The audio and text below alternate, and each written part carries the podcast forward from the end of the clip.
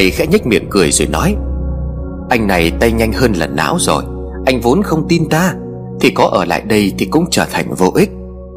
Bác Khôi cầm lá bài nhưng không lật lên, Mà liếc ánh mắt nhìn về phía bác Phụng. Thầy thấy vậy thì bèn đáp, Anh đang cầm cây bài con át bích đó, Anh lật lên đi. Trong bộ bài này chỉ có một cây quy cơ, Thì anh trai anh đã bốc rồi, Không còn cây nào khác đâu. Thầy cầm lá bài trong tay của bác Khôi lật lên trên bàn. Quả đúng là cây át bích. Bác Phụng liền thốt lên. Thầy quả thật là tài quá, Vậy mà lại đúng cây át bích rồi. Chúng tôi đúng là may mắn gặp được thầy thế này. Là cây duyên, Muốn tránh được cũng khó. Có nhiều người muốn gặp cũng không thể. Tuy nhiên tôi cần các anh phải tin tưởng tuyệt đối vào tôi. Nếu mà các anh hài lòng, Thì e là tôi muốn cũng không có giúp được. Bác Khôi chắp hai bàn tay lại rối rít cảm ơn thầy. Thầy liền gật gù rồi đáp, Chuyện gia đình của các anh gặp đại nạn thế này Là cái nghiệp của các anh phải gánh. Nó tỷ lệ thuận với sự thành công của các anh hiện tại. Dạ như vậy nghĩa là sao hả thầy? Nghĩa là ai càng thành đạt Thì người ấy càng khó tránh. Hai anh em bác Phụng hoang mang nhìn nhau. Trong năm người con của bà Lân Thì bác Khôi là người thành đạt nhất. Bác Khôi bèn hỏi thầy Vậy có cách nào mà hóa giải nhanh chóng không thầy? Thầy liền gật gù rồi đáp lại. Anh đừng có vội. Nghiệp thì khó tránh, Nhưng mà có thể không tới mức phải chết. Bác Phụng thở phào nhẹ nhõm. Thầy lắng nghe rồi liền nói tiếp. Anh đang lo lắng có phải không? Nói tới chết chắc ai cũng sợ. Bà mẹ của các anh chết tới mấy lần rồi cũng không có yên. Cái số của bà ấy phải như vậy. Đáng lẽ bà ấy chết ngay từ lần đầu tiên, Thì có lẽ sẽ không có nhiều chuyện như bây giờ. Bác Phụng bây giờ mới hoàn toàn bất ngờ vì khả năng của thầy.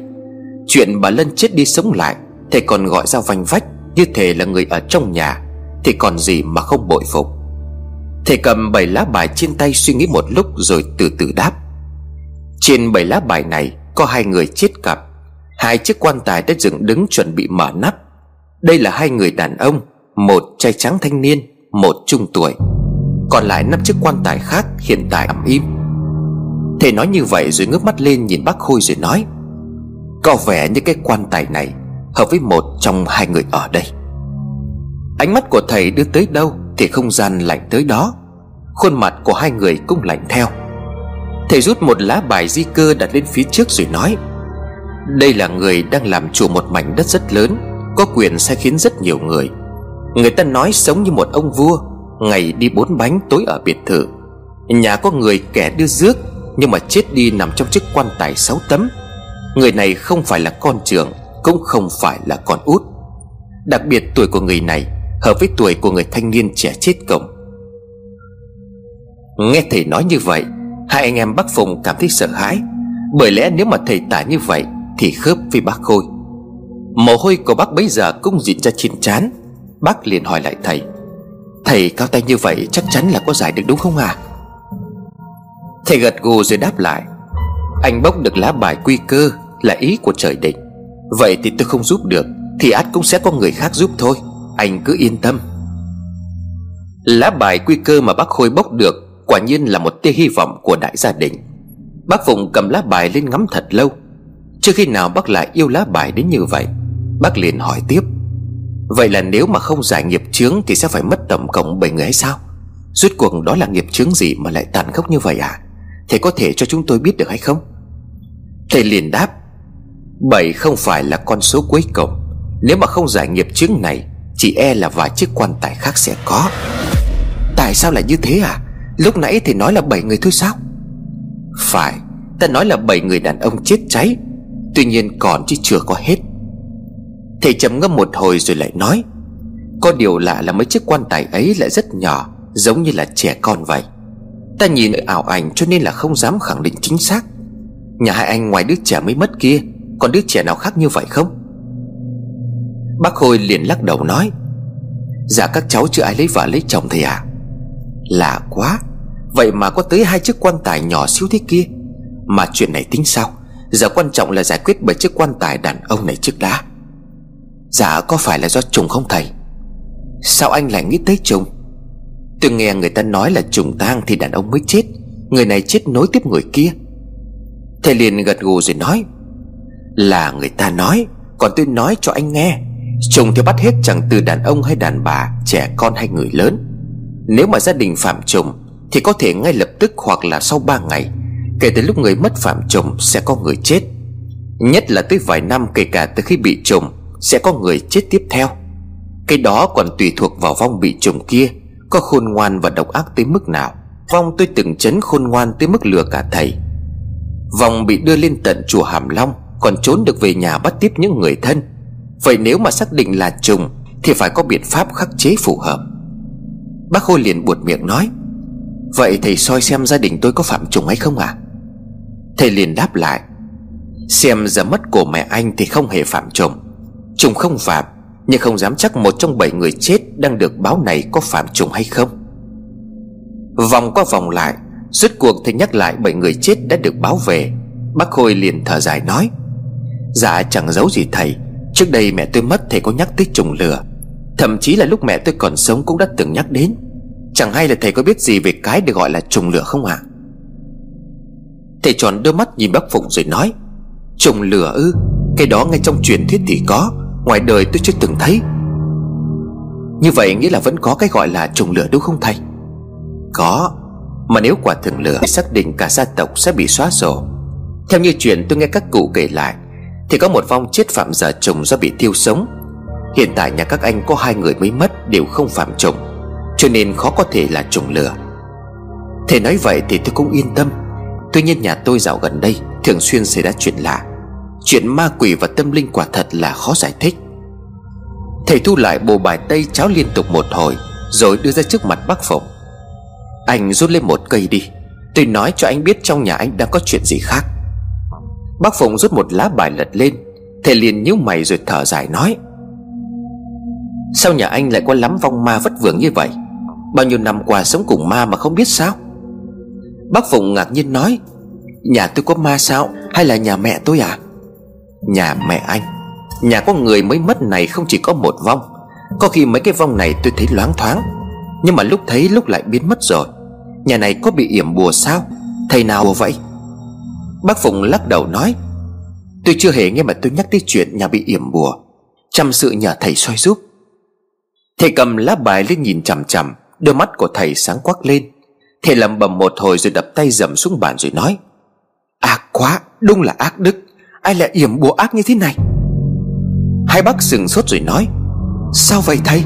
Là đất có yểm bùa hay sao? Nhưng mà yểm bùa có nguy hại gì không à Thầy này rất là cao tay, Nhưng mà tiếc là bùa đã bị phá rồi. Có thể gia đình anh gặp nguy cũng tại đây mà ra. Vậy chăm sự nhờ thầy mà lòng cứu giúp gia đình chúng tôi. Chúng tôi là người trần mắt thịt không hiểu mấy cái chuyện buồn ngại đó. Thầy nhắm đôi mắt lại rồi đưa bàn tay lên vuốt mặt liên tục, Rồi lại thở dài nói Yểm mà như không yểm, Ta cũng không thể nào tường tận được sự việc này. Có khi ta đến ngôi nhà này một chuyến xem sao. Dạ được như vậy thì mừng cho gia đình chúng con quá à. Các anh đừng có vội mừng. Tôi phải đến tận nơi xem thế nào. Nếu mà quả thực là có bị yểm bùa, Thì phải tìm được người yểm, Hoặc không phải tìm hiểu xem yểm cái gì Thì mới có thể giải được. Chẳng phải thầy đã phát hiện ra đất có bị yểm bùa rồi sao ạ? À? Đúng vậy, Là ta thấy qua lá bài này. Nhưng mà người yểm này cầu kỳ và cao tay lắm. Ta e là tài của ta gặp chúng đối thủ rồi. Hy vọng là ta tới tận nơi, Có thể tìm ra lời giải đáp. Bằng không e rằng mọi chuyện ngày càng khó giải quyết. Nghĩa là Nghĩa là chuyện bảy người chết liên quan đến điểm bùa này hay sao à Có thể nguyên nhân là ở đây, Nhưng mà ta cần phải có thời gian để tìm hiểu. Các anh về trước đi, Ba ngày sau ta sẽ sang tận nơi. Các anh không cần phải tới đón, Ta tự tìm được đường đi. Nội trong ba ngày Ta sẽ nghiên cứu lại vấn đề yểm bùa này. Ba ngày sau khi sang đó, Ta ắt có câu trả lời cho thỏa đáng. Hai anh em bác Phụng chào thầy rồi ra về. Sự việc gần như càng ngày càng xoay chiều Và trở nên phức tạp. Khi thầy Mão nhắc đến chuyện vong ma Và chuyện yểm bùa ở trong nhà Bác Phụng đem sự việc kể lại cho cả gia đình nghe, Làm cho ai nấy đều lo lắng. Sự việc mảnh đất này có ma Thì không cần phải bàn cãi, Vì hai bố con bác Phụng đều đã bị nó nhập hồn. Tuy nhiên việc bị yểm bùa Làm cho mọi người cảm thấy thất kinh. Ba ngày chờ tin của thầy Mão mà dài gần tựa ba năm, Bác Phụng lo lắng tới mất ăn mất ngủ. Ngoài bác Phụng ra Thì bác Khôi cũng sợ hãi không kém. Từng lời của thầy Mão nói cứ văng vẳng bên tai, Làm cho bác không thể chuyên tâm làm việc. Bác suy nghĩ vài ngày mà bạc cả tóc Thằng thấy anh thấy vậy thì bèn khuyên, Mọi chuyện sẽ có hướng giải quyết thôi, Bố đừng suy nghĩ quá mà đổ bệnh. Con chỉ sợ là bùa chứ có hại người. Thì người tự dọa nhau tới mất cả mặt rồi đó. Lo lắng quá mà đổ bệnh mà chết luôn thôi. Bác Khôi liền đáp lại còn không được nói bậy. Chuyện này không tin là không có được đâu. Bố lúc đầu cũng như con thôi, Nhưng mà khi gặp thầy Mão bố mới thấy là mình sống gần chục năm qua Mà quan niệm quá sai lầm. Mà nhà mình kể ra thì cũng gặp may mắn khi mà gặp được thầy. Bố yên tâm đi. Bố mẹ cả đời làm việc thiện, Con tin là ông trời có mắt thôi. Người thiện ắt là có phúc lớn. Cái quan trọng bây giờ là cái yểm bùa trên đất của nội Làm cho bố suy nghĩ nhiều thôi con. Thằng Thế Anh liền đáp lại, Có người yểm ắt sẽ có người giải. Con nghĩ là bố cứ thoải mái đi cho nó khỏe mạnh. Chẳng phải bố nói là thầy Mão rất cao tay hay sao? Vậy con tin chắc chắn là thầy giúp được gia đình của mình. Mà con nghe cái chuyện yểm bùa nó vô lý thế nào ấy? Tại sao đất nhà bà lại bị yểm bùa Mà bao nhiêu lâu nay lại không có xảy ra chuyện gì? Bố đang nghĩ là gần đây mới bị yểm bùa thôi, Chứ chưa có lâu lắm đâu. Vì chắc chắn là bà đã nói chuyện với mọi người nghe. Thời bố còn ở nhà cũng không xảy ra cái chuyện gì cả. Câu chuyện của hai bố con tạm ngừng Khi bác nhận được cuộc điện thoại của bác Phục Chú tranh thủ về nhà mẹ ngay đi Thầy báo sẽ sang nhà để xem đất tối nay. Sao thầy lại sang giờ này, Ban đêm thì xem được cái gì hả? Anh Chú cứ sang đi, Thầy có cái lý của thầy chứ. Chúng ta cứ làm theo là được rồi. Thầy dặn rồi chú không có nhớ sao? Bác Khôi và thằng Thế Anh lấy xe sang nhà bà Lân ngay sau đó. Hai người sang tới nơi thì thầy cũng tới cửa. Hôm nay thầy mặc một bộ quần giống như đạo sĩ, Nhưng màu đen từ đầu đến chân. Thầy xách theo một chiếc túi màu nâu Giống như thầy chùa hay cầm. Cả nhà bà Lân vui mừng tay bắt mặt mừng ra đón thầy. Thầy nhìn quanh một lượt hết cả khu đất, Đi thẳng vào trong nhà. Mọi người cũng nhanh chân đi theo. Thầy nhìn thẳng lên bàn thờ rồi hỏi, Bàn thờ này trước đây ai bốc vậy? Sao lại gửi cái bát hương lên miếu? Tất thầy ngơ ngác nhìn nhau chưa hiểu chuyện gì.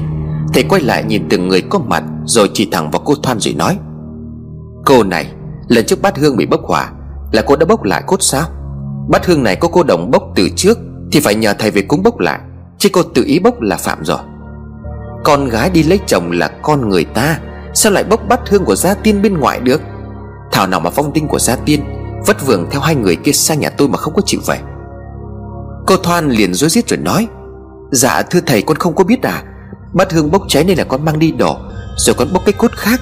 Con không nghĩ là phạm tới gia tiên, Con xin sám hối à. Thầy liền gật gù rồi nói, Ban thờ bởi vậy mới bốc cháy. Cái nhà này là các cụ phạt. Giờ các cụ đang giận dữ lắm. Ta đã cố sức để khuyên can rồi. Nhưng mà hỏi thăm chuyện ma quỷ quấy nhiễu Nhưng mà họ không có đáp lời. Bác gái liền lên tiếng nói Chúng con là người chân mắt thịt không hiểu lễ nghĩa. Tuy nhiên chúng con có nhờ thầy về làm lễ thêm ban thờ mới rồi à? Thầy làm ơn xem giúp gia đình chúng con còn phạm điều gì không? Thầy liền đáp lại. Người làm lễ này có tâm đấy Nhưng mà không có đủ tài. Bộ có thất bảo bị lừa làm cho nhiễm bẩn Mà thầy lại không phát hiện ra và xử lý ngay. Bác Phụng liền vui mừng nói Dạ may mà gia đình chúng con gặp được thầy. Vậy chúng con nhờ thầy giúp đỡ bốc lại và chấn lại bát hương à? Thầy liền gật gù rồi nói, Bốc bát hương ra tiên không đơn giản là việc bốc cho bỏ vào bát hương là được. Ta sẽ hướng dẫn cách cho gia chủ tự bốc bát hương của gia tiên. Bác Khôi liền nói Chúng còn nhà đốt thả bốc bát hương được không hả? Thầy liền đáp lại, Tự gia chủ bốc và khai quang bát hương gia tiên Thì sẽ linh ứng và tốt hơn. Thông thường khi bốc bát hương Bỏ bộ cốt thất bảo vào, Rồi thành tâm nắm từng nắm cho cốt thả vào bát hương. Tốt nhất là bốc theo vòng, Sinh lão bệnh tử. Nắm cuối cùng là thả vào bát hương phải nằm vào chữ sinh. Tuyệt đối không được lấy tay ấn cốt. Muốn cốt chặt thì lắc nhẹ bát hương cho cốt tự dồn lại. Tuyệt nhiên cấm kỵ lấy tay nền xuống. Thầy ngừng lại rồi quay ra hỏi cô Thoan. Ta nói sơ qua như vậy, cô đã thấy là đã phạm những gì chưa? Cả nhà bây giờ đều gật đầu, tấm tắc khen thầy tài giỏi. Chuyện bát hương rất nhỏ mà thầy có thể nói ra tường tận như vậy. Cô Thoan bây giờ toát cả mồ hôi liền khẽ đáp. Dạ thưa thầy, tại con không nắm rõ việc này. Cho nên là cứ bê nguyên cái túi cốt đổ vào bát hương, Rồi lấy tay còn nén xuống cho chặt để cắm hương cho đỡ đổ thầy ạ. À. Thầy liền mỉm cười rồi đáp, Bốc bát hương hay là thay cốt bát hương cực kỳ đơn giản, Ai cũng làm được. Nhưng mà để làm đúng và đủ thì không phải ai cũng biết. Bởi vậy mới có động bát hương, Mới phải nhờ đến thầy để chấn lại bát hương. Bát hương là rất quan trọng, Nếu mà làm không đúng coi chừng gây ra hỏa không ít nhà đã mất tiền của, Thậm chí là mất cả người do phạm phải bát hương thả cống. Ta nói đơn giản như vậy cho mọi người dễ hiểu. Thầy nhìn lên bàn thờ của bà Lân khẽ trong mày. Ánh mắt của thầy dừng lại thật lâu bên khung ảnh. Thầy liền hỏi, Chính xác là bà cụ mất như thế nào? Tôi muốn biết giờ và phút chính xác của bà cụ đi. Ai là người nắm rõ nhất thì kể lại tường tận cho tôi nghe. Cô Yên bây giờ mới lên tiếng Dạ là chúng tôi thì à Thầy quay lại phía cô Yên đang đứng bỗng dùng mình điên hồi. Thầy đưa tay vào túi vải lấy ra một chiếc khăn màu đỏ tươi và hỏi Cô thấy cái gì đấy không? Mọi người ai nấy đều ngạc nhiên nhìn sang thầy, Rồi lại nhìn về phía cô Yên, Thầy liền gắt. Nói nhanh! Cô Yên bị thầy quát liền lắp bắp nói Dạ là chiếc khăn màu đỏ Thầy liền gật đầu. Tốt rồi, Giờ cô nói cho ta biết sự việc mẹ cô mất như thế nào đi. Cô Yên kể lại tường tận một lần sự việc đau lòng của ngày hôm đó. Thầy lắng nghe chăm chú rồi gật đầu. Cái chết thuận thiên chẳng có gì đáng lo cả. Thế nhưng mà tấm ảnh thờ này có gì đó rất lạ. Bác Phụng liền đáp Dạ mẹ tôi chụp trước khi bà mất sớm thầy ạ. À? Thầy liền đáp, Ý tân nói là tấm hình ảnh rất lạ, Chứ không có liên quan tới chuyện sớm hay là muộn. Cảm giác không có tốt lắm. Thầy lấy trong túi nâu ra một cái hộp có tiếng kêu leng keng. Thật đầu mọi người nghĩ là thầy mang theo một chiếc la bàn, Nhưng khi thầy đặt lên bàn rồi nhìn chằm chằm vào ấy, Mới thấy là không đúng. Nó giống như một chiếc đồng hồ đo ampere nhưng cái kim lại liên tục chạy đi chạy lại, Phát ra tiếng kêu nhỏ. Thầy nhìn một lúc rồi đứng dậy, Đi theo hướng chỉ về phòng của bà Lân. Phòng này trước đây là ai à Cô Yên mau miệng đáp lại. Dạ là phòng của mẹ tôi trước tới nay à Thầy bước vào tới cửa thì đứng sững lại Và nhìn căn phòng vừa được bật sáng đèn. Thầy đưa tay lên cao ra hiệu cho mọi người im lặng để thầy nghe ngóng. Tất thầy đều im lặng quan sát cử chỉ của thầy Mão. Thầy trở ngược ra lấy một lá bùa hình chữ nhật màu vàng, Dán lên cửa phòng rồi từ từ đóng lại. Bác Phụng liền thắc mắc nói Dạ có chuyện gì vậy thầy? Trong phòng có gì lạ à? Thầy gật đầu rồi nói, Có thể lắm, Mà có con mèo đen đi lạc vào đây. Mọi người nghe thầy nói như vậy đều ngạc nhiên. Cô Yên liền đáp, Phòng mẹ tôi luôn đóng cửa thì lấy đâu ra mèo à? Thế nhưng lại có đấy, Mọi người có tin không? Lát nữa rồi sẽ thấy. Thầy ngồi xuống cầm chén nước lên nhâm nhi, Rồi chậm rãi nói, Ngày bà ấy mất nhà này có một con mèo chạy vào đúng không? Chuyện con mèo xuất hiện trong phòng của bà Lân, Cả nhà đều rõ, Bởi hôm ấy chính con Thương và con Ngọc Anh Bị hù dọa tới tái cả mặt ngã chồng lên nhau.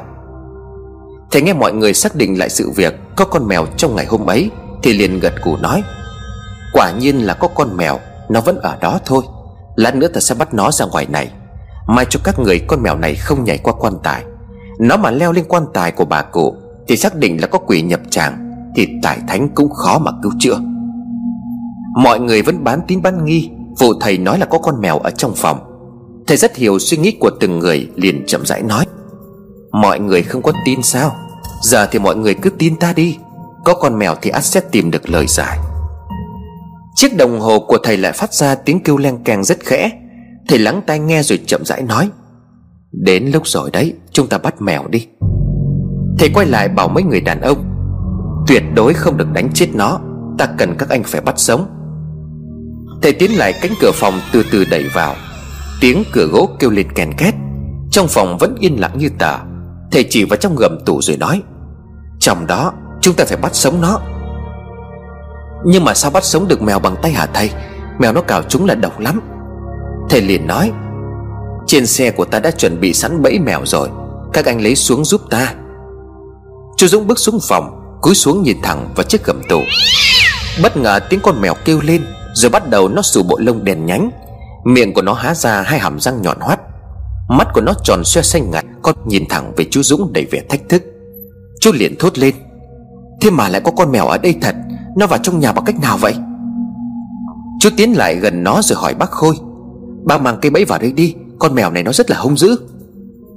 Mọi người đặt chiếc bẫy vào giữa phòng, Rồi từ từ đi ra ngoài đóng chặt cửa lại. Một lúc sau, quả nhiên con mèo bị sập bẫy. Chú Dũng vui vẻ mang chiếc bẫy mèo ra bên ngoài. Con mèo này ấy vậy mà dễ bị lừa, Cho miếng đồ ăn là dính bẫy ngay. Thầy liền cười rồi đáp lại, Nó khôn lắm đấy. Nó dính bẫy là vì ở đó ta có gắn một lá bùa vào từ trước, Nên là mới có thể đánh lừa được nó. Bác Phụng liền ngạc nhiên Mèo mà cũng phải dùng bùa sao thầy? Thầy liền gật đầu rồi nói, Mèo mà có khi không phải là mèo, Nhưng mà các anh yên tâm, Con mèo này không phá ở đây được nữa, Ta sẽ mang con mèo này đi. Trong nhà này chỉ có một con mèo cái nữa, Nhưng đã bị đánh chết rồi, có đúng không? Bác Phụng gật đầu như búa bổ, Thầy quả nhiên chuyện như thần, Chính cái đêm giao thừa có một con mèo chạy vào trong nhà, Thằng Tùng lỡ thầy đánh chết nó rồi à? Thầy liền thở dài nói Mèo đen vào trong nhà đúng đêm giao thừa là điểm xui. Tuy nhiên chỉ cần đuổi nó đi và cúng hóa giải là xong. Đằng này mấy người lại đánh chết nó. Chú Dũng liền đáp Dạ tại nó phá ban thờ thì à Bắt hương ngoài trời cũng bị nó làm cho vỡ. Được rồi, Chuyện này coi như là có lời giải. Bác Phụng vui mừng nói Dạ ý thầy nói là đã giải xong rồi sao à Là do con mèo bị chết gây ra hay sao à Thầy liền lắc đầu nói Ta nói với mọi người như thế sao? Cả nhà lại nhìn nhau một lượt, Thầy liền nói tiếp. Xem mọi người kìa, Chưa gì mà đã loạn hết cả lên. Ta nói xong là bắt được con mèo hoang này. Lời giải thì cũng nằm ở cái con mèo này. Trước kia có người dùng bùa chấn yểm trên đất này. Đôi mèo này là mèo ma, Không phải là mèo các anh nhìn thấy bình thường đâu. Người yểm này dùng một đôi mèo đen, Có điều là bùa bị phá rồi, Cho nên đôi mèo này thoát ra, tác oải tác quái. Mọi người ở nhà có thấy ban đêm có tiếng đổ vật rơi Tiếng bước chân ầm ầm như là âm binh hay không? Tất cả là do tụi nó gây ra. Bác Phụng chợt nhớ đến lời thầy Pháp từng nói, Nếu đêm giao thừa có con mèo đen chạy vào trong nhà, Thì phải tìm thầy ngay. Họa cũng từ đó mà ra. Bác liền thở dài. Thầy thấy vậy thì bèn hỏi, Có người từng cảnh báo anh về chuyện con mèo này sao Bác Phụng ngơ ngác nói Dạ thì đọc được suy nghĩ của người khác sao ạ? À? Thầy liền đáp lại, Thầy đó cũng được coi là có bản lĩnh Đáng tiếc là thầy chỉ thấy mà không có thể giải. Bác Khôi vui vẻ nói, Vậy là đại gia đình chúng tôi may mắn mới gặp được thầy. Hy vọng là sắp tới thầy cất cống thêm một chuyến nữa, Làm cái lễ đăng đàn cúng 49 ngày giúp mẹ tôi Thầy liền gật đầu đáp, Được rồi, Nhưng mà trước khi đăng đàn, Cần phải cúng giải trừ mèo ma trước đã. Bác Khôi liền đáp lại, Không phải là đã bắt được con mèo rồi sao thầy? Bắt được mèo nhưng mà chưa giải được bùa yểm triệt để. Mấy người chuẩn bị lễ đi, Ngày mai tôi sẽ quay lại cúng giải bùa yểm Rồi chấn lại đất này. Xong việc này chúng ta bàn tiếp đến lễ đàn 49 Thầy đưa cho bác gái một tờ danh sách dài hai trang giấy, Yêu cầu sắm đủ lễ của ngày hôm sau. Thầy sẽ quay lại cúng giải bùa yểm, Rồi ra về ngay sau đó. Con cháu của bà Lân được một phen kinh ngạc Trước khả năng siêu phạm của thầy Mão. Anh ấy đều tấm tắc khen thầy tài Và làm việc chu đáo. Ngày hôm sau, theo đúng hẹn, Thầy đã có mặt tại nhà bà Lâm làm lễ giải bùa. Sau khi làm lễ cúng, Thầy hướng dẫn cho bác Phụng bốc lại bát hương gia tiên. Bộ cốt thất bảo cũ được thay mới hoàn toàn. Thầy cúng bái trong nhà xong, Rồi làm lễ ngoài sân vườn. Thầy mang theo rất nhiều lá bùa màu sắc Và kích thước khác nhau. Mỗi nơi thì đặt một lá khác nhau. Sau khi làm lễ yểm bùa giữa hiên nhà, Một lá bùa tránh ma quỷ bên ngoài và trong nhà quấy nhiễu. Cái lá bùa còn lại dán trên các cửa và lối ra vào. Xong xuôi công việc thì trời cũng đã nhá nhèm tối. Thầy đưa cho bác gái một sấp vàng mã và nắm hương lớn rồi bảo Cô mang theo nắm hương này, Đứng giữa cổng đốt một lần hết sạch cho tôi, Rồi cầm thẳng đi ra đường cái. Ra đến ngã ba đường, cô hãy hóa hết số vàng mã này. Lửa mà gần tàn Thì ném luôn chân hương và hóa sạch sẽ. Cô đứng đợi cho lửa tàn thì hãy quay lại nhà, Nhớ đừng bỏ sót chân hương chưa cháy hết.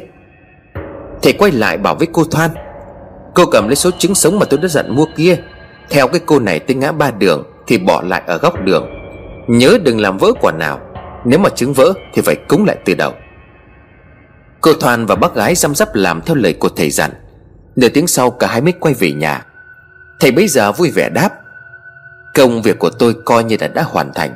Giờ chúng ta bàn cái lễ đăng đàn cúng tuần 49 cho bản lân. Trong canh đàn này sẽ chạy đàn phá ngục nên tôi sẽ mời thêm 6 thầy khác cúng giải đàn cho gia chủ.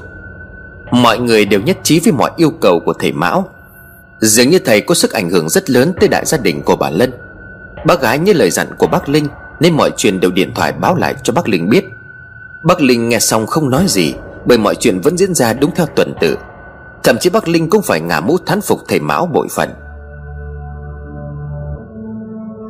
Kể từ khi thầy Mão tới nhà giải bùa chấn lại đất, Thì trong nhà luôn yên bình. Ban đêm cũng không nghe thấy âm thanh lạ. Đặc biệt không ai mơ mộng thấy ác mộng như trước đây nữa. Cho nên mọi người cảm thấy yên tâm.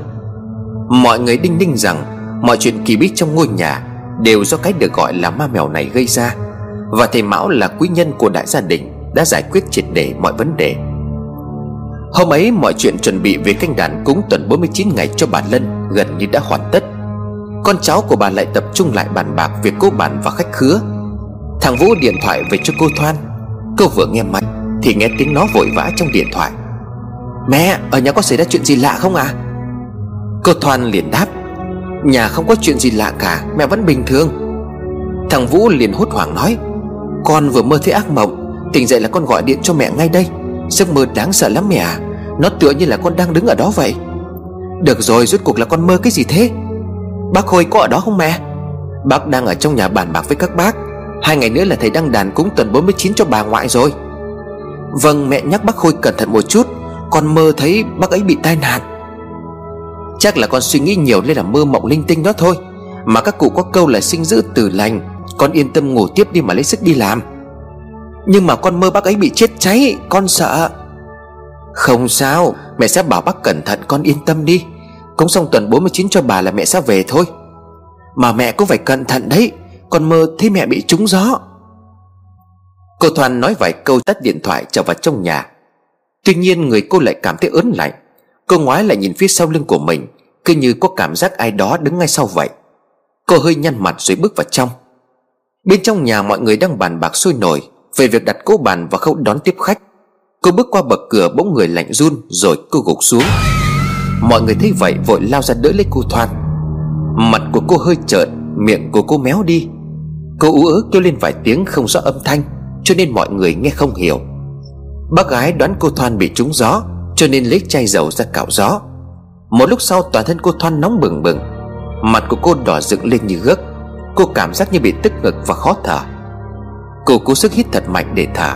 Bác gái liền ngạc nhiên nói, Cô sao thế? Cô thấy khó chịu ở đâu? Tôi bảo anh đưa cô đi bệnh viện nhé.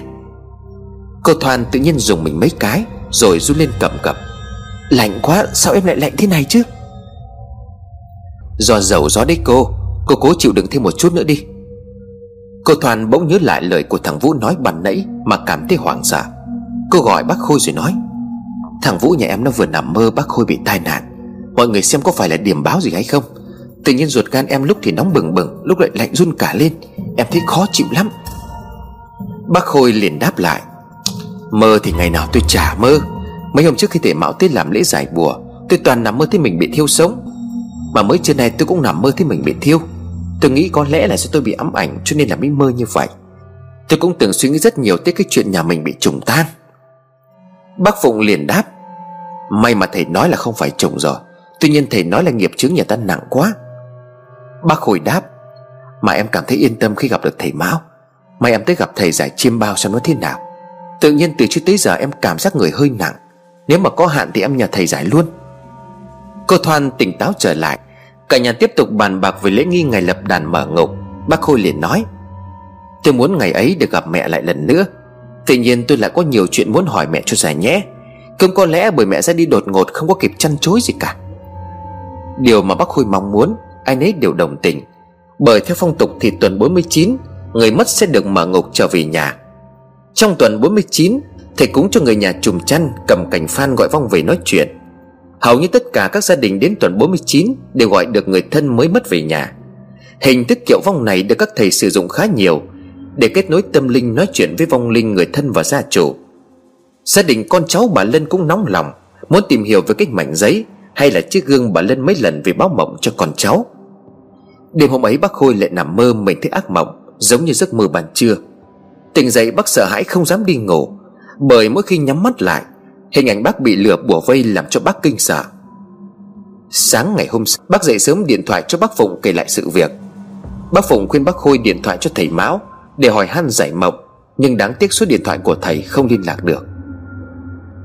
Bác Khôi mệt mỏi do cả đêm mất ngủ, Nên ban ngày đầu óc không còn tỉnh táo.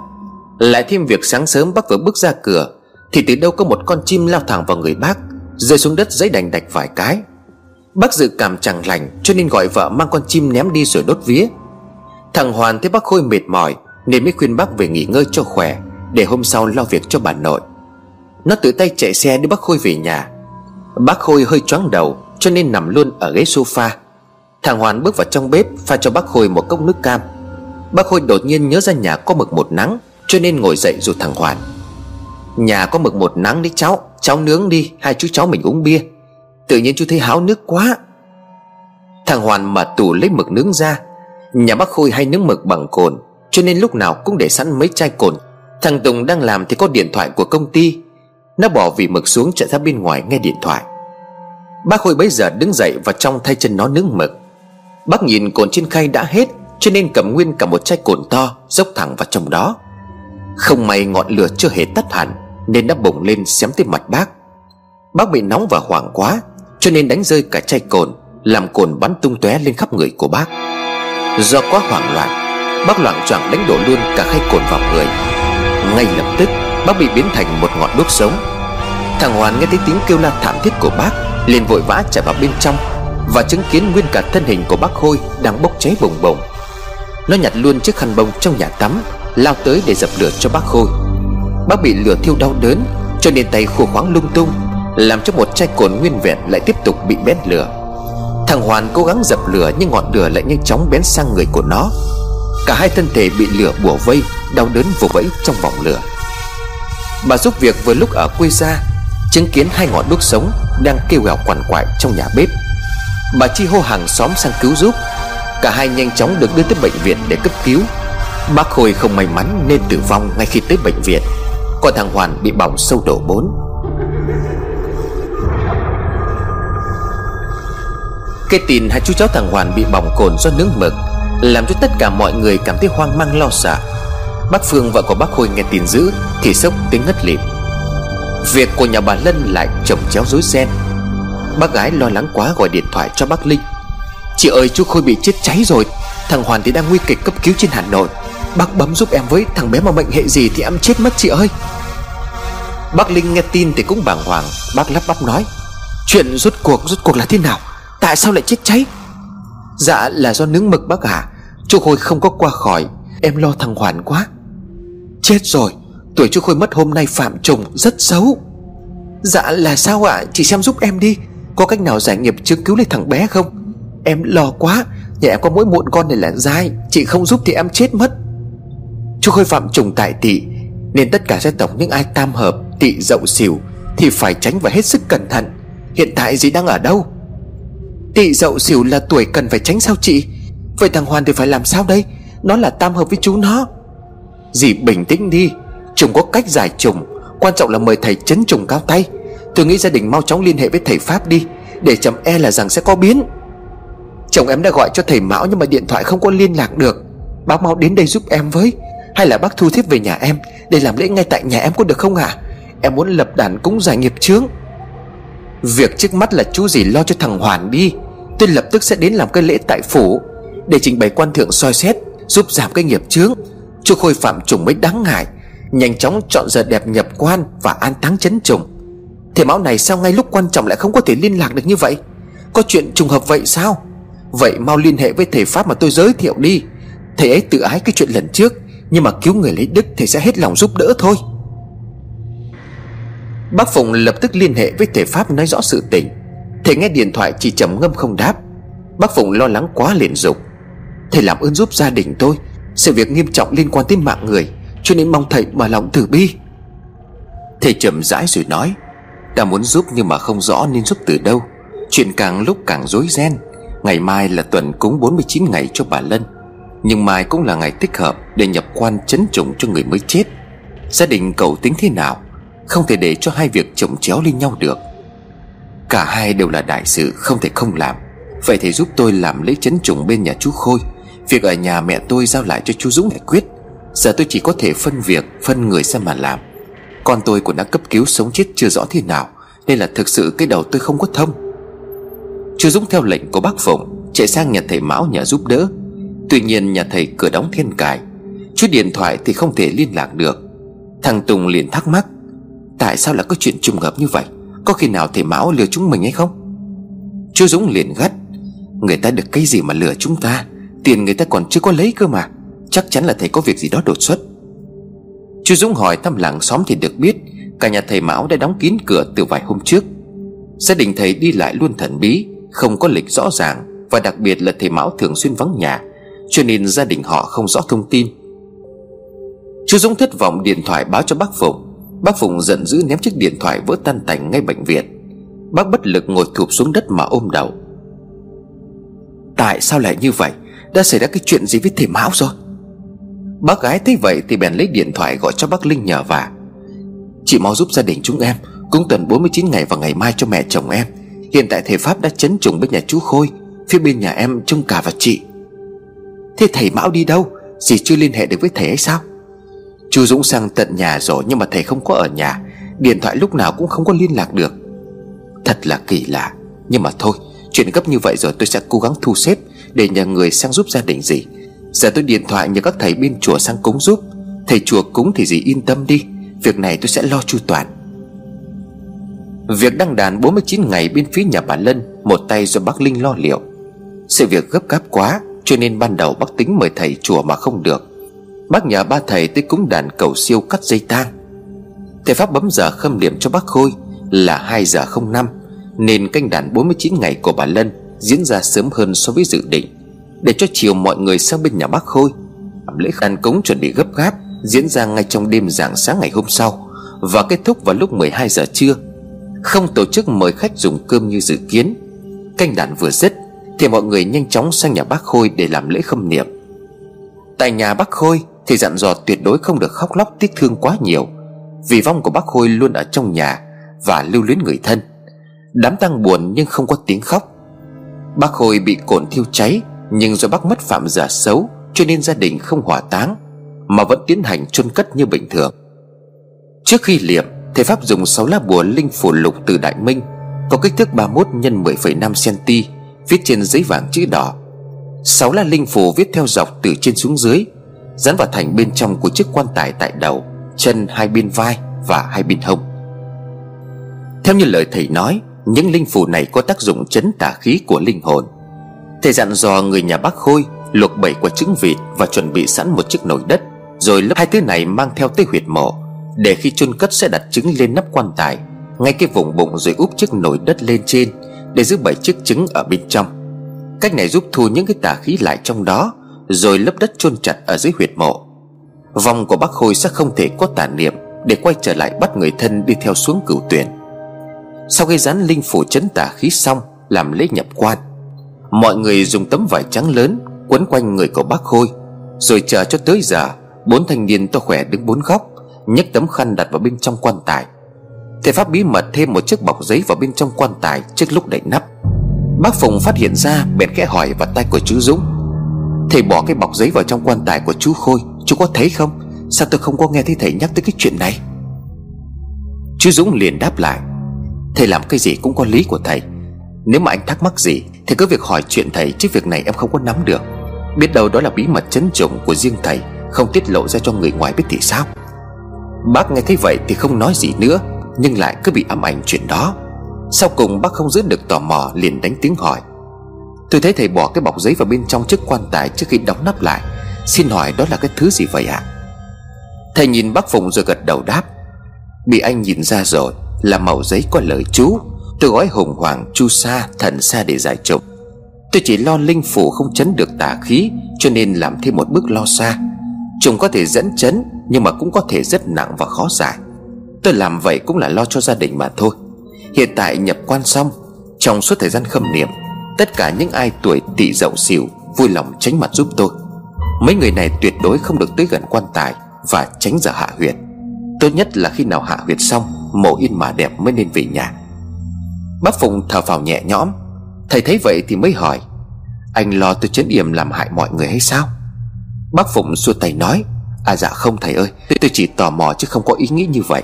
Thầy là do bác Linh giới thiệu tới, Cái tâm cái đức của thầy chúng tôi tuyệt đối tin tưởng. Tôi hỏi vậy thôi, Anh nghi ngờ là cũng có lý do, Bởi gia đình của anh đang gặp họa tâm linh. Tôi không trách anh về chuyện đó. Nếu anh thắc mắc gì thì cứ hỏi, Tôi sẽ giải thích cho anh rõ. Anh không cần giữ trong lòng làm gì cho nó mệt mỏi. Bác Phụng vâng dạ cảm ơn thầy. Thầy liền tiếp tục nói, Chấn trùng không đơn giản như nhiều người vẫn nghĩ. Ngày mai khi hạ huyệt khá vất vả, Anh phải làm đúng như lời tôi đã phân phó. Bác Phụng liền gật đầu đáp Dạ vâng chúng tôi tuyệt đối tuân theo lời nói của thầy. Thầy bước đi vài bước rồi quay lại dặn dò. Anh chuẩn bị cái cọc tre cho tôi chưa? Nhớ phải đủ 36 cọc tre hóa 108 cọc tre đực Tất cả phải chuẩn bị sẵn sàng cho ngày mai hạ huyệt. Bác Phụng liền đáp. Dạ mọi thứ đã chuẩn bị xong rồi thầy. Chỉ có quả là chúng tôi chưa có bắt được thôi. Thầy gật đầu nói. Giống quả rất tinh danh nên là khó bẫy. Anh cố gắng tìm bằng được giúp tôi. Nếu tới ngày mai mà không bắt được quả, Thì phải tìm cho tôi một con gà mái đen thay thế. Gà này chưa ấp trứng lần nào thì mới được. Nhớ là phải đen tuyền một màu từ lông cho tới chân Thì mới đạt yêu cầu. Bác Phụng liền vâng giả đáp. Vâng gà thì tôi nhờ người mua được theo đúng ý của thầy Và đã nhốt sẵn ở ngoài vườn. Chúng tôi sẽ cố tìm quả, Nếu không được thì buộc phải dùng gà thay thế. Thầy gật gù ra vẻ đồng ý. Bác Phụng liền lập tức điện thoại nhờ vào người quen, Bằng mọi cách phải tìm bắt được một con quả Dùng làm lễ chấn trùng hạ huyệt cho ngày hôm sau. Đám tang của bác Khôi diễn ra nhanh chóng Và có phần hơi vội vàng. Bác đương thời có chức có quyền, Lại là một trong số những doanh nhân có tiếng. Nên khách khứa thăm viếng đông xếp hàng từ trong ra ngoài. Có người thắc mắc chuyện bác Khôi mất Mà hai đứa con trai hoàn toàn vắng mặt khỏi đám ma. Bác Dũng và chú Tùng thay thẳng Thế Anh và Tuấn Anh Chống gậy đáp lễ quan khách thăm viếng.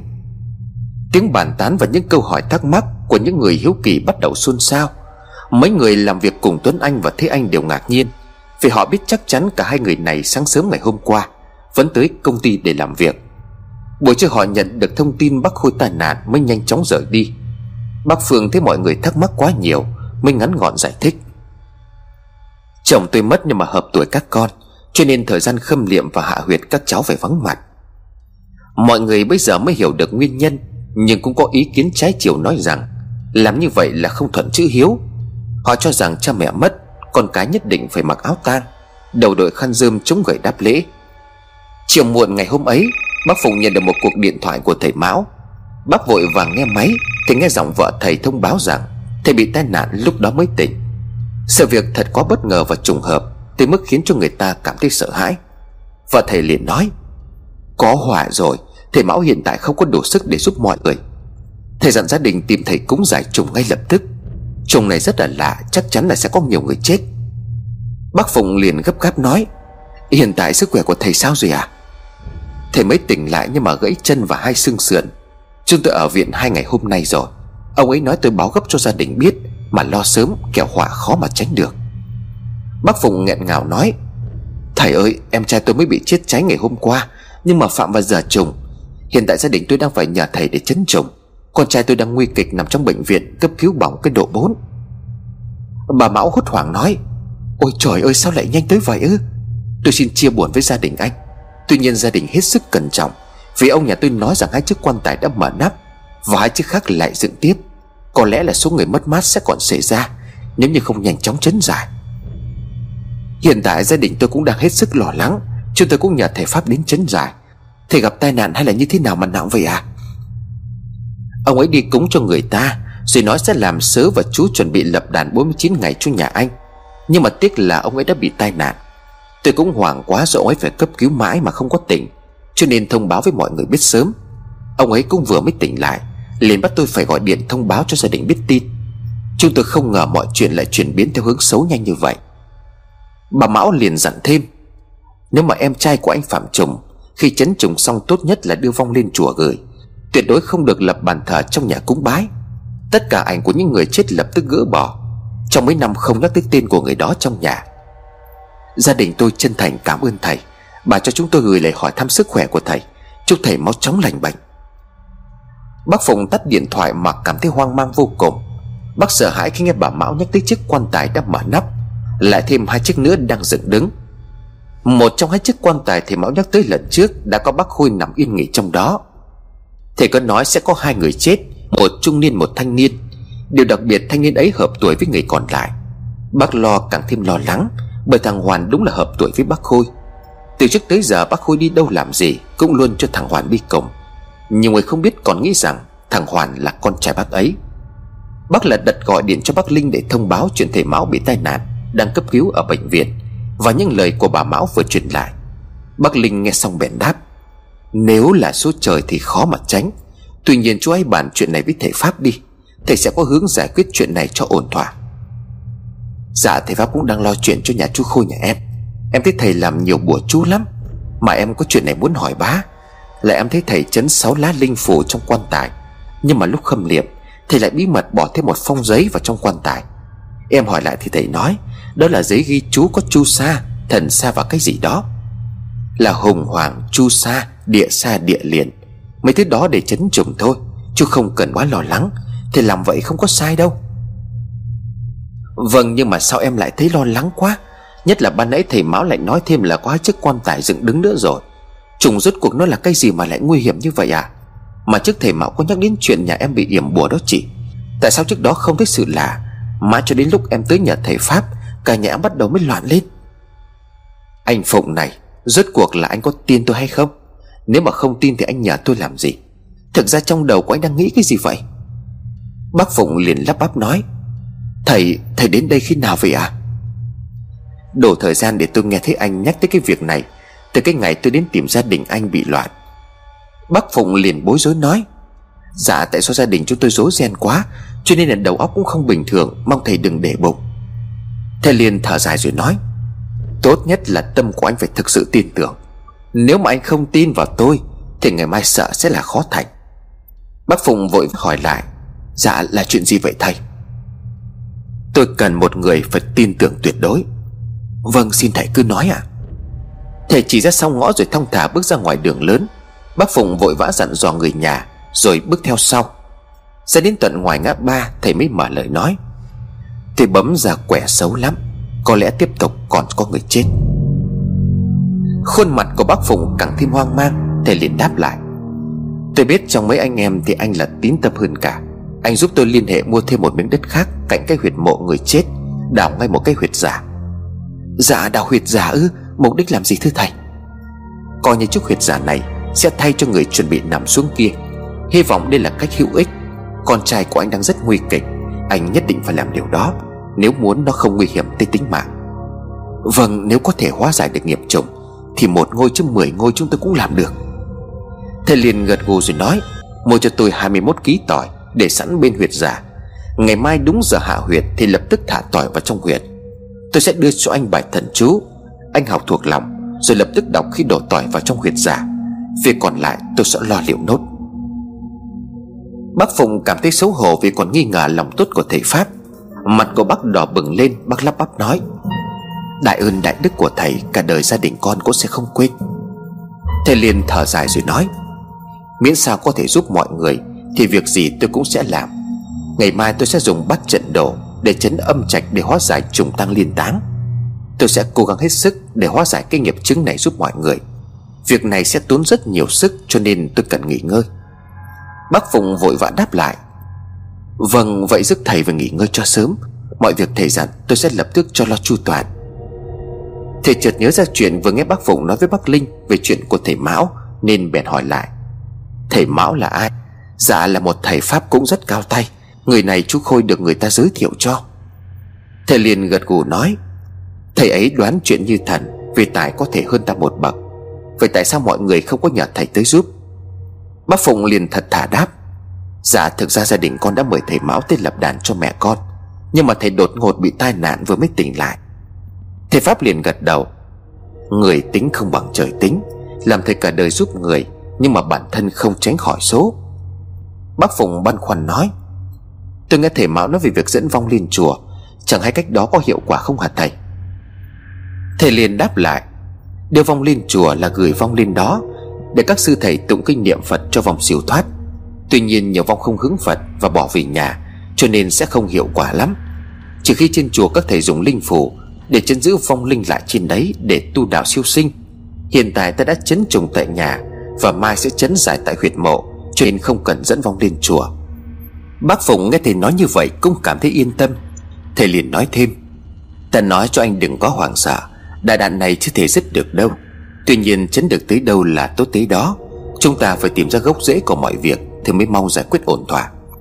Dạ ý thầy là sao à Nghĩa là ta khẳng định người nằm trong quan tài kia Mất là có một nguyên do rất đặc biệt.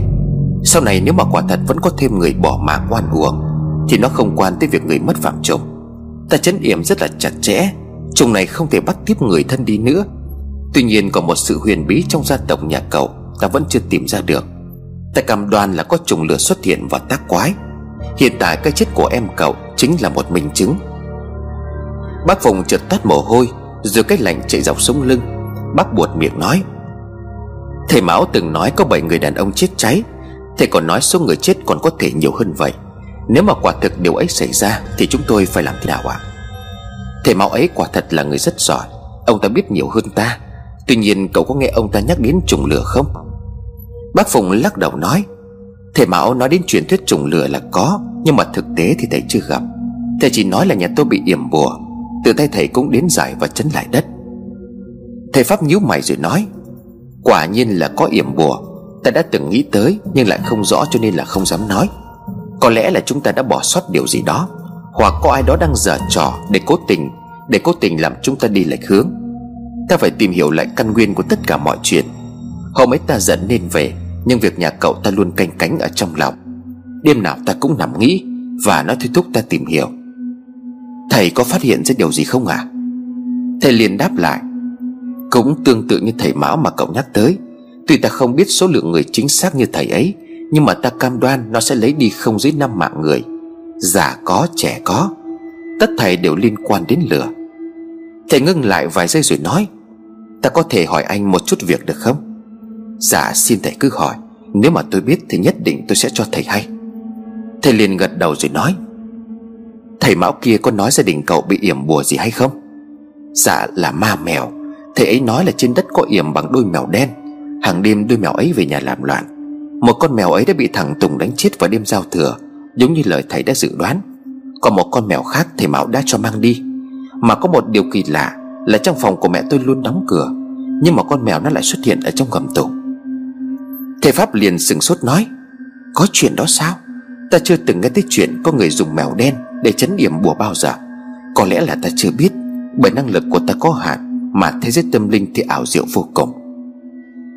Bác Phụng gọi người đưa thầy Pháp về nhà, Bà cũng lập tức trở vào bên trong để đón khách. Đêm hôm đó mọi chuyện diễn ra bình thường, Mọi người vẫn ám ảnh sự cố xảy ra Sau khi động quan cho bà Lân, Cho nên ai nấy đều cẩn trọng trong việc dùng lửa. Tất cả nến trong nhà Đều sử dụng loại nến cốc Để tránh tràn và dùng đèn điện thay thế một số đèn nến. Bên dưới linh cứu Bác Phương phờ phạc cổ rũ gục xuống Mà không dám khóc thành tiếng. Bác đau lòng tới mức gương mặt trở nên hốc hác Và tóc chỉ sau một đêm đã bạc đi mấy phần. Hai thằng con trai của bác Khôi muốn trở về để đổi tang bố, Nhưng bác Phương nhất quyết không cho. Bác yêu cầu hai thằng phải lên bệnh viện để chơi cùng bác gái, Theo dõi tình hình của thằng Hoàn.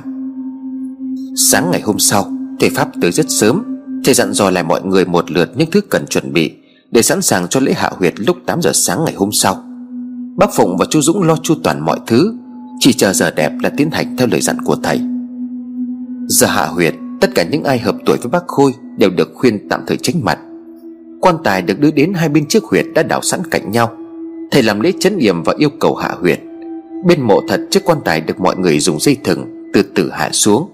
Thì phía bên kia bác Phụng đang đọc thần chú, Rồi thả tỏi xuống dưới huyệt mộ. Chiếc quan tài yên vị dưới lòng huyệt, Thì chú Dũng đặt bảy quả trứng luộc lên, Rồi úp một chiếc nồi đất trên quan tài. Ngay ngắn giữa phần bụng của bác Khôi, Để chấn giữ tà khí còn xuất lại từ lớp đất. Từng xẻng đất được lấp xuống Cả hai chiếc huyệt mộ cùng một lúc. Sau khi phần mộ được đắp cao lên, Thầy liền hạ lệnh đóng cọc tre. 108 chiếc cọc tre đực được gióng lên mộ. Cùng thời điểm ấy tại nhà bác Khôi 36 cọc tre hóa đồng thời đóng xuống đất. Thầy giải thích mục đích làm như vậy, Để cho vong không quay lại nhà tiếp đón người thân đi. Sau khi hai ngôi mộ đã được hoàn tất, Tự tay thầy bổ một con quả đen lên trên. Mọi người dần trở ra về. Thầy dặn dò về nhà tuyệt đối không được gọi tên vong, Để vong có thể siêu thoát, Không lưu luyến ở định Kết thúc đám tang của bác Khôi, Mọi người ai nấy đều mệt mỏi. Khi ấy anh em của thằng Thế Anh mới được phép trở về nhà. Hai anh em buồn giàu bi thương, Nhưng vì theo lời thầy tuyệt đối không được gọi tên của bố, Lẫn khóc thương tâm, Cho nên đành chôn chặt tình cảm ở trong lòng.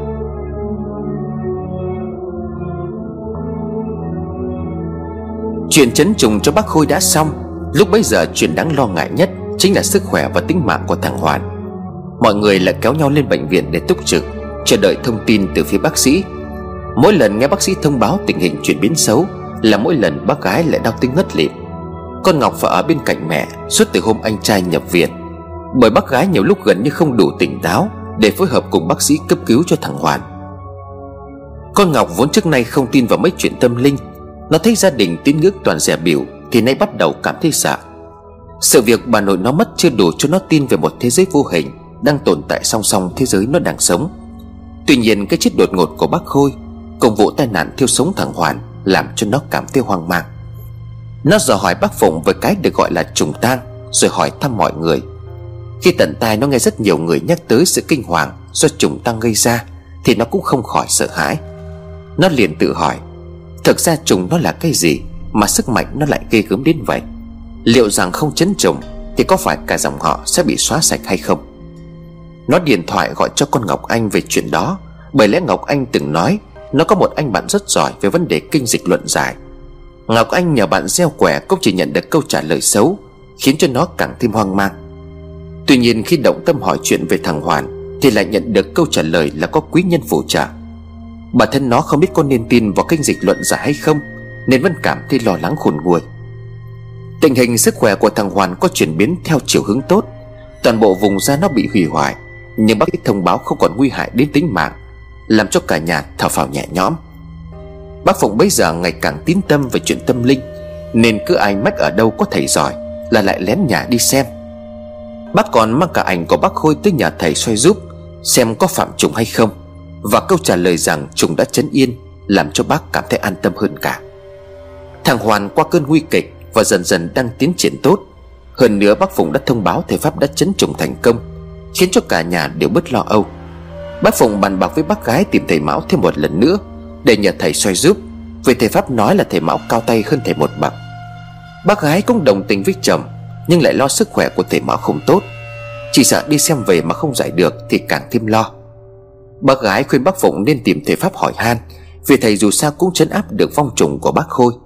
Có thể thầy chính là quý nhân mà thầy Mão nhắc đến. Bác Phụng suy nghĩ một hồi, Nhưng vẫn quyết định đến nhà thầy Mão, Bởi lần trước thầy có nói có thêm hai chiếc quan tài dựng đứng tiếp theo. Sáng ngày Chủ nhật, Bác Phụng tới gặp thầy Mão. Thầy đã được về nhà điều trị. Vừa thấy bóng dáng của bác Phụng Thì đã vui vẻ hỏi thăm. Sao rồi? Tình hình con trai của anh tiến triển tốt có đúng không?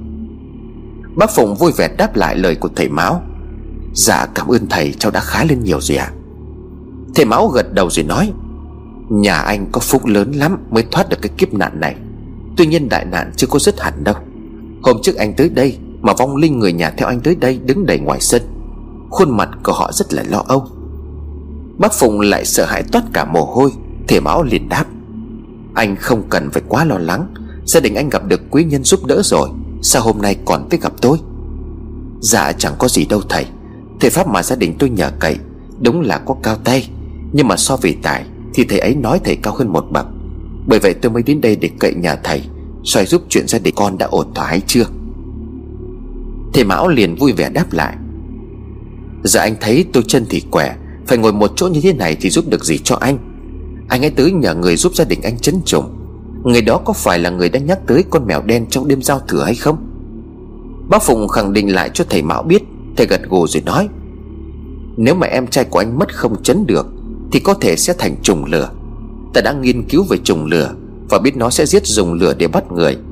Những người bị bắt đi Đều phạm vào giờ xấu thành trùng tiếp theo, Và cứ như vậy trùng lửa gia tăng số lượng rất nhanh.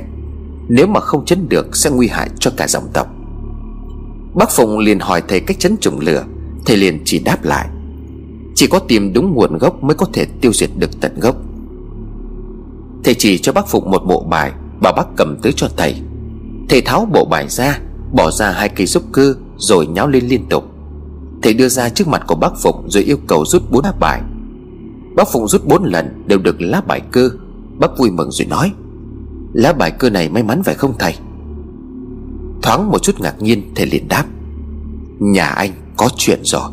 Chắc chắn lại có người chết do bị lửa thiêu. Bác Phụng nghe thấy như vậy mà rụng rời chân tay. Bác sợ hãi bảo Dạ sao lại thế được à? Thằng Hoàn có phải là nó không thầy? Liệu có phải hôm ấy nó không phạm giờ xấu, Nên trùng chưa bắt nó đi Mà chờ cho đến ngày hôm nay? Thầy nhíu mày rồi đáp lại, Kỳ lạ thật, Tại sao nhà không có trùng Mà lại cứ báo mất người liên tiếp như vậy? Phải chăng là có chuyện gì chúng ta không biết? Bác Phụng hoang mang nói Dạ làm sao bây giờ thưa thầy? Thầy mau nghĩ cách giúp chúng con đi thầy.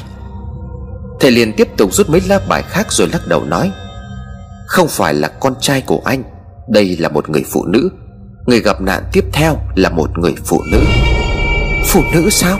Sao thầy nói là bảy chiếc quan tài là đàn ông, Giờ lại có thêm phụ nữ à? Tôi không hiểu chuyện gì đang xảy ra ở đây nữa cả. Nhưng mà chắc chắn người chết này Là hiển thị ở lá bài 10 cơ. Vậy nghĩa là trùng lửa đã xuất hiện hay sao à Ai là trùng lửa? Thầy mong nghĩ cách giúp gia đình chúng con với, Chăm sự con nhà thầy. Thầy Mão muốn đứng dậy làm cái gì đó, Nhưng đột ngột ngồi ngây người lại, Nhìn chằm chằm ra cửa. Hai mắt của thầy mở tròn mà nhìn không chớp mắt. Lửa là trùng lửa thật ư? Thầy đột ngột đau đớn hai tay ôm lấy đầu nhăn nhó rồi nói, Tôi tôi không thấy, tôi đau quá. Bà Mão vội vàng chạy lại đỡ lấy thầy rồi hỏi, Ông làm sao vậy? Sao tự nhiên lại đau đầu? Tôi bảo ông rồi, Già thì nghỉ ngơi đi. Suốt ngày bùa chú với ma quỷ, Rồi có ngày nó vật cho thì khổ. Ông mới gãy cái chân và hai cái xương sườn xong, Còn không có thấy sợ hay sao? Bà Mão cảm giảm trách móc ông chồng, Làm cho bác phụng cảm thấy ngại ngùng. Bác ngỏ ý muốn đưa thầy đến bệnh viện, Nhưng thầy xua tay nói, Anh mau trở về tìm thầy tế giúp đi. Nhà anh có chồng nó trong mắt tôi rồi cho nên tôi không thể xem được cho anh nữa. Anh chú ý bảo tất cả mọi người trong nhà hết sức cẩn thận. Tuyệt đối không được tiếp xúc với lửa. Nó chắc chắn là trục lửa. Bác Phùng muốn hỏi thêm, Nhưng thầy dường như không thể trả lời tiếp, Cho nên đành chào thầy rồi nhanh chóng trở về. Bác gọi điện kể cho bác gái nghe chuyện vừa rồi xảy ra, Và yêu cầu thông báo tất cả mọi người trong nhà Phải cẩn thận với lửa Và hạn chế tối đa việc tiếp xúc với lửa.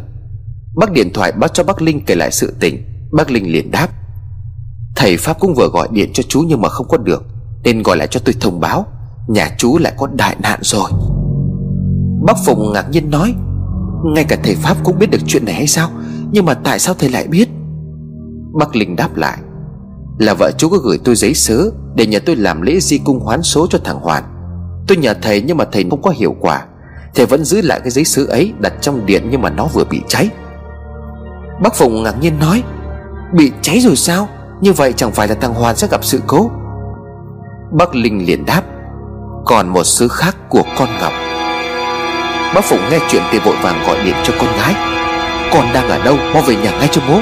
Từ giờ con nghỉ làm ở trong nhà cho bố, Không được phép ra khỏi nhà. Con Ngọc ngạc nhiên nói, Con đang đi có việc sao tự nhiên bố lạ vậy?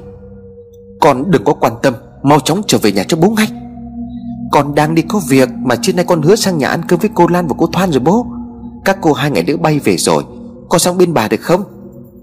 Bác Phụng liền đáp. Được, con ở yên trong nhà các cô Và chờ bố đến đón. Tuyệt đối con tránh lửa vào bếp núc ra. Bố dặn con phải nghe theo tuyệt đối. Bác Phụng nhanh chóng quay đầu xe chạy thẳng về nhà thầy Pháp.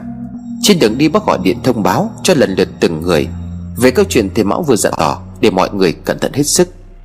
Bác tới nhà thầy Pháp cũng đã quá trưa. Thầy Pháp nhận được cuộc điện thoại ngồi nhà chờ sẵn. Thầy nghe thấy tiếng xe vội vã ra mở cổng. Trên tay của thầy đang cầm một cuốn sách rất to và dày. Cuốn sách cũ kỹ tới mức Giấy đã rách nát và ngả sang màu nâu đất. Thầy nhanh chóng liền nói, Tôi đang tìm hiểu lại mọi chuyện nhà cậu Và đọc thêm về trùng lửa. Tôi có thể dám chắc nhà anh phạm trùng rồi Trùng này sẽ bắt người. Tất cả người chết đều liên quan đến lửa Và phạm vào cái giờ trùng tiếp. Trùng nối trùng, tang nối tang. Nó giống như là trùng tăng liên táng. Nhưng mà trùng tăng liên táng Thì mỗi cái chết đều rất khác nhau. Riêng trùng lửa sẽ bắt người bằng một cách duy nhất Là dùng lửa thiêu chết người ta. Mọi người đều chết do một nguyên nhân là bị thiêu sống. Bác Phụng mặt mũi bơ phờ, Bác vội hỏi Cách chấn trùng là gì ạ? À? Thầy làm ơn giúp gia đình con với. Thầy liền đáp lại, Cách duy nhất là tìm ra trùng rồi làm phép chấn trùng. Thông thường người ta sẽ dùng một con cốc vàng đang mang thai Để luyện thành thần tướng hộ vong. Sau đó nhanh chóng đưa vong lên chùa tụng kinh, Hồi hướng cho vong siêu thoát, Rồi hướng công đức cho họ. Hiện tại chỉ có thể dùng năng lực của Phật Pháp siêu độ cho trùng Khiến cho trùng sớm siêu thăng tịnh độ, Không thể ác tâm về bắt người được nữa. Nghĩa là phải tìm được vong chết phạm trùng Mới có thể làm được đúng không thầy? Hiện tại chỉ có chú khôi chết cháy, Lại phạm vào cái giả xấu, Cho nên là thầy đã chấn trùng xong xuôi rồi mà. Vậy chúng con biết tìm đâu ra bây giờ? Thầy không thể soi được vong trùng hay sao? Thật xin lỗi Ta không đủ năng lực và tài cán Để có thể soi được vong phạm trùng như lời cậu nói. Nếu mà đi tìm đích xác được người chết phạm trùng Thì ta sẽ có cách hóa giải trùng lửa mà thôi. Điện thoại của bác Phụng lại đột ngột đổ chuông. Bác Phụng nghe tiếng chuông điện thoại mà bất giác nổi ra gà. Tay của bác bỗng run rẩy. Tiếng của con Ngọc vang lên đứt quãng. Bố, bố ơi về ngay. Cô Lan mất rồi. Sao, chuyện gì, tại sao cô Lan lại mất? Con sợ lắm, bố về đi. Cô ấy bị cháy đen cả người rồi. Thầy Pháp nghe vậy thì vội vã hỏi lại Chuyện gì vậy, ai chết? Là cô Lan em gái của cậu sao? Bác Phụng bỏ chiếc điện thoại xuống mà thẫn thở nói Chết rồi Cô Lan Cô Lan bị chết cháy rồi thầy. Cô ấy sinh ngày tháng năm nào Ta cần xem có phạm trùng hay không. Theo như trùng lửa ra tay Thì chắc chắn là em cậu chết phạm giả xấu Cô ấy năm ba tuổi. Vậy thì lại phạm trùng tại dần mất rồi. Tất cả những ai tuổi dần ngọ thất Phải hết sức thận trọng. Bác Phụng ngồi ngay người tại chỗ Không nói nổi câu nào. Bác đau đớn tột độ, Bởi lẽ chỉ hai tháng ngắn ngồi Bác mất đi một người mẹ, Một người em trai. Con trai thì đang bỏng nặng nằm cấp cứu. Nay thì lại đến cô em gái tiếp tục bị chết cháy. Bác rút điện thoại gọi sang cho chú Thắng biết tin dữ. Bố con chú mau về Việt Nam gấp đi. Cô Lan mất rồi. Thông báo cho người nhà cô Lan xong, Bác Phụng vội vã trở về nhà. Thầy Pháp bấm giờ rồi cũng yêu cầu gia đình Làm lễ an táng cho cô Lan trong thời gian sớm nhất Để tránh xảy ra những chuyện đáng tiếc. Bác Phụng chạy thẳng về nhà bà Lân. Tới đầu ngõ đang nghe thấy tiếng khóc thương tâm. Con Ngọc như người mất hồn ngồi bệt trong góc nhà. Thằng Tùng nghe bác Phụng về vội vã chạy tới rồi nói, Cô Lan bị điện giật cháy xém cả người rồi bác ơi. Bác nhắm chặt đôi mi lại Ngăn dòng nước mắt thương tâm không trào ra bên ngoài. Giọng của bác nghẹn ngào rồi nói, Cô Lan mất phạm giờ trùng rồi. Thầy Pháp dặn dò chúng ta không được gào khóc thương tâm quá. Mọi người hãy nén đau thương lại. Nỗi đau hãy giữ ở trong lòng. Vợ chồng chú Dũng, cô Yến bấy giờ cũng về tới nơi. Chú Dũng liền lên tiếng hỏi, Có chuyện gì vậy? Rốt cuộc đã đang xảy ra cái chuyện gì? Cô Thoàn gạt nước mắt nghẹn ngào rồi đáp, Con Ngọc nó bị điện giật. Đúng lúc dì Lan đi vào trong bếp Liền kéo con bé ra cứu được con Ngọc. Nhưng mà luấn quấn thế nào là bị điện giật chết cháy ở trong bếp? Ôi trời ơi, sao lại khổ thế này hả trời? Bác Phụng như muốn quỵ người xuống sàn. Bác nhìn vào góc nhà thấy con Ngọc đang sợ hãi tê run lẩy bẩy. Gương mặt của nó tái xanh vì sợ. Cô Yến lao đến ôm con bé vào trong lòng rồi vỗ. Con sao rồi? Mọi chuyện sẽ ổn cả thôi. Con Ngọc sợ hãi hơn, Người của nó run lên từng cơn. Cái đầu của nó chỉ biết lắc liên tục, Miệng của nó lẩm bẩm nói, Không không cháy chết người, Không không đâu. Nó vội vàng đứng dậy lao vụt ra bên ngoài, Thì bị bác Phụng bắt lấy. Bác liền quát, Con bình tĩnh đi. Con Ngọc giữ đôi mắt là đờ nhìn bác Phụng, Lắc đầu ngoài ngoại rồi nói, Không đâu, chết rồi chết rồi. Nó bỗng cười lên rồi lại khóc.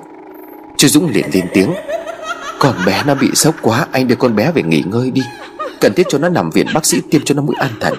Chứ em sợ là nó bị điên mất. Nó đang bị đả kích quá lớn. Quả thật, con Ngọc như hóa điên. Nó bắt đầu làm nhảm những câu vô nghĩa. Có lúc nó trợn mắt lên, Lúc thì lại cười, Lúc thì lại khóc.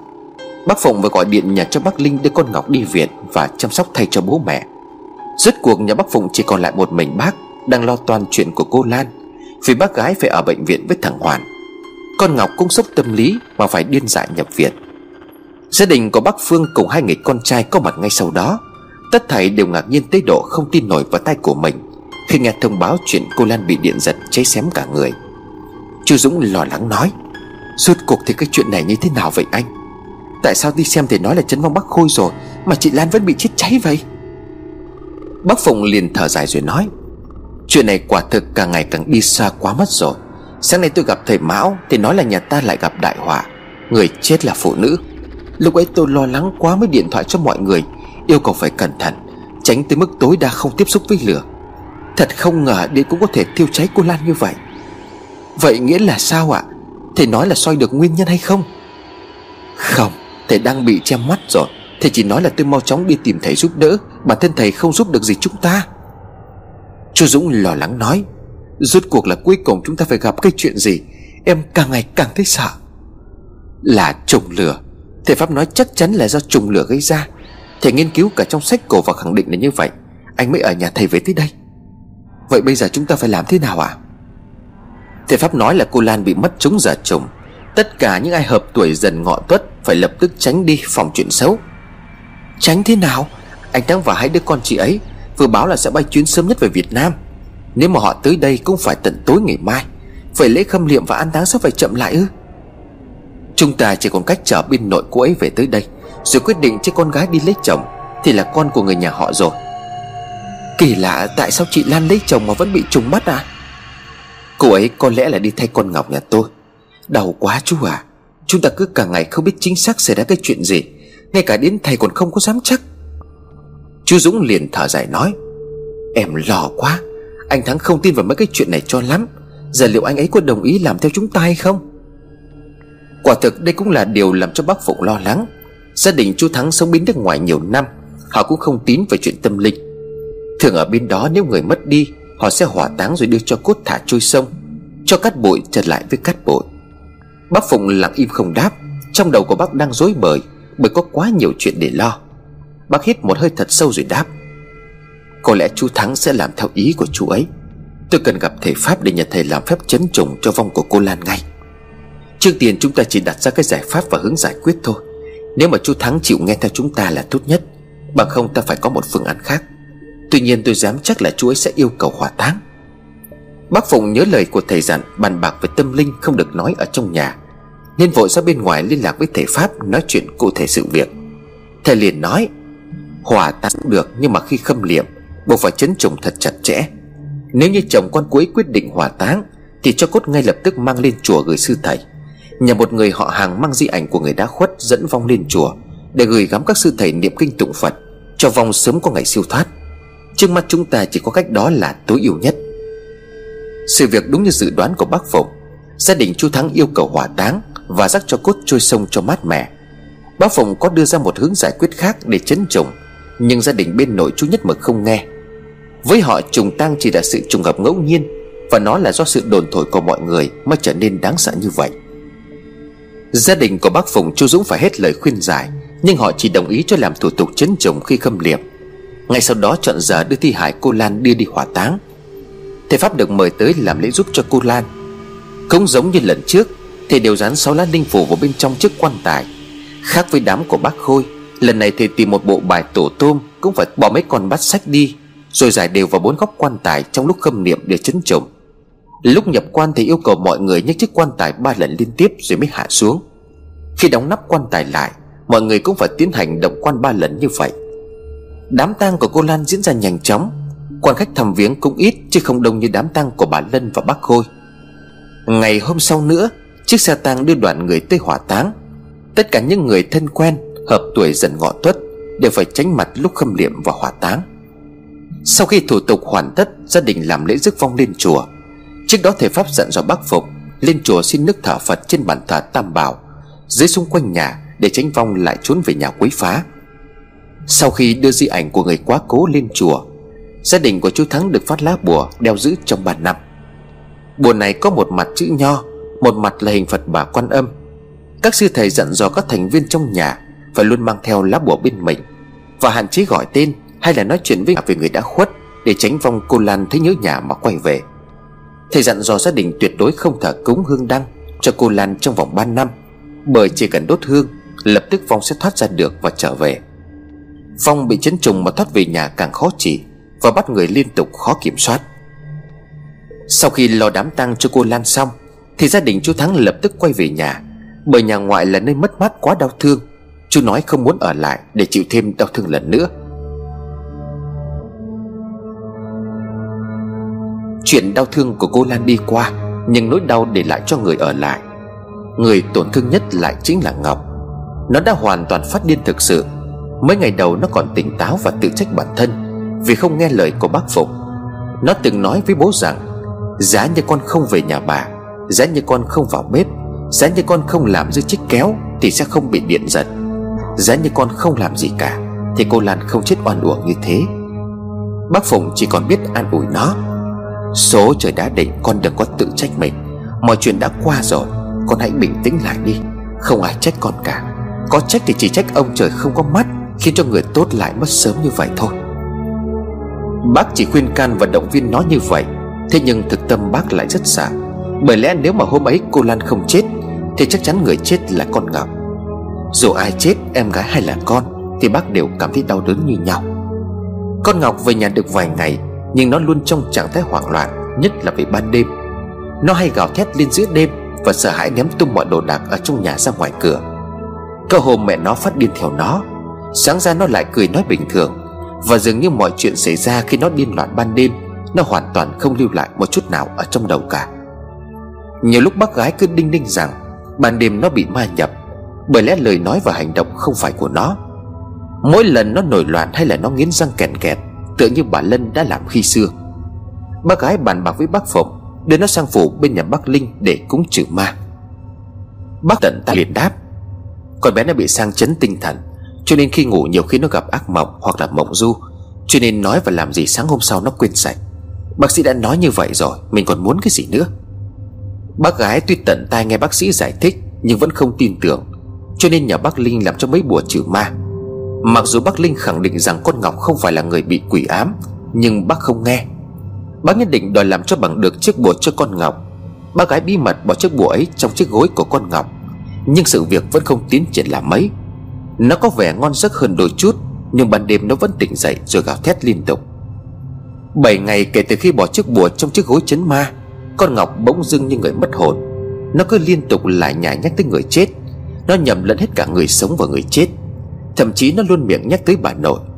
Mẹ nó thấy vậy thì càng cảm thấy lo sợ. Đêm hôm đó, Cả nhà đang ngủ ngon giấc Thì tiếng của con Ngọc hét lên thất thanh. Bác Phùng vội vã chạy sang phòng của nó.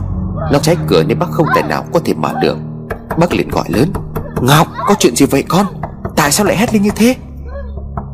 Bên trong tiếng của con Ngọc không ngừng la hét, Cứu cứu con, Mau tránh ra. Bác gái liền dục Mình phá cửa đi, phá nhanh lên. Bác Phụng dùng hết sức đập mạnh lên cánh cửa phòng, Mà dường như vô ích, Bởi chiếc cửa gỗ chắc chắn trơn lì ra, không hề nhúc nhích. Bác đẩy liên tục mấy lần đều vô dụng, Tiếng con Ngọc kêu gào thảm thiết, Tựa hồ nó đang cực kỳ đau đớn và hoảng loạn.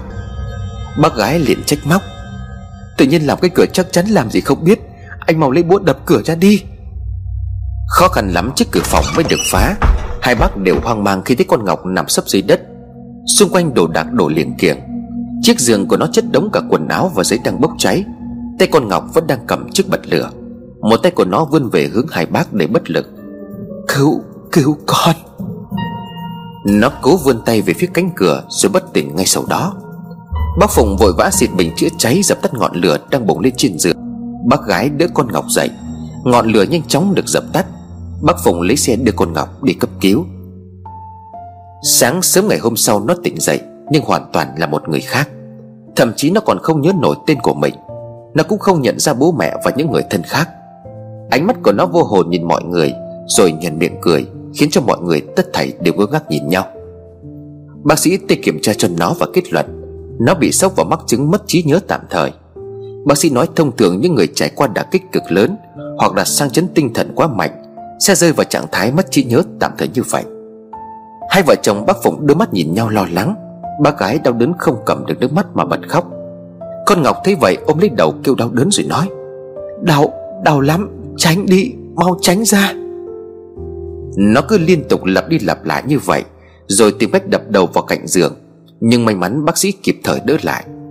Bác sĩ phải tiêm cho nó một mũi an thần Và chỉ định cho điện đổ Và chụp CT kiểm tra. Kết quả trả lại nó hoàn toàn bình thường Nhưng hành động và lời nói của nó Khiến cho ai cũng đều sợ hãi. Đặc biệt là ánh mắt của nó như một kẻ vô hồn. Lúc sầm lại rồi lúc lại trợn ngược lên một cách hùng dữ. Thằng Xuân đi cùng bác Phương tới bệnh viện thăm nó. Vừa nhìn thấy thằng Xuân tới cửa, Bỗng nó ngồi bật dậy, Lao tới đưa hai tay giữ lấy vai của thằng Xuân, Nhìn chăm chăm vào mắt của nó Rồi bật cười khinh khách. Giọng cười của nó làm cho bác Phương nổi ra gà. Bác kéo tay bác gái lại rồi hỏi han. Con Ngọc nó làm sao vậy chị? Nó quả thật không bình thường chút nào cả. Bác gái liền thở dài đáp. Từ lúc tỉnh dậy tới giờ nó ngây dại như thế, Lúc nào nó cười thì cười như điên dại, Lúc nào nó khóc thì gào tên tất cả những người đã mất Ở trong gia đình mình. Em xin lỗi chị, Nhưng mà chị có từng nghĩ tới việc con bé bị sốc quá tới phát điên hay không? Mọi ngày nó vẫn bình thường, Chỉ đêm nó mới gào thét và không làm chủ được hành động thôi. Sau đêm qua thì nó biến thành một con người khác rồi. Nó chỉ nhớ tên và những người đã mất thôi thím mà. Thật kỳ lạ quá. Phía bên giường bệnh, Con Ngọc lại bật cười. Nó đưa cái tay giơ trên đầu thằng Xuân rồi nói, Xuân này, Cậu có biết tại sao bà nội đặt tên cho cậu là Xuân không? Con Ngọc ấy vậy mà vẫn nhớ tên thằng Xuân, Làm cho mọi người cảm thấy ngạc nhiên. Nó ngưng một lúc rồi nói, Tại cậu sinh vào mùa xuân, Nhưng mà cậu xong rồi, Sẽ không trở tới mùa xuân được nữa đâu. Bác gái liền lên tiếng, Ngọc, con nói cái gì vậy? Nó giơ hai tay lên đầu của thằng Xuân Và nhếch môi cười. Nụ cười của nó khiến thằng Xuân lạnh dọc sống lưng. Con Ngọc thổi nhẹ với phía thằng Xuân rồi đáp. Lửa, lửa cháy rồi.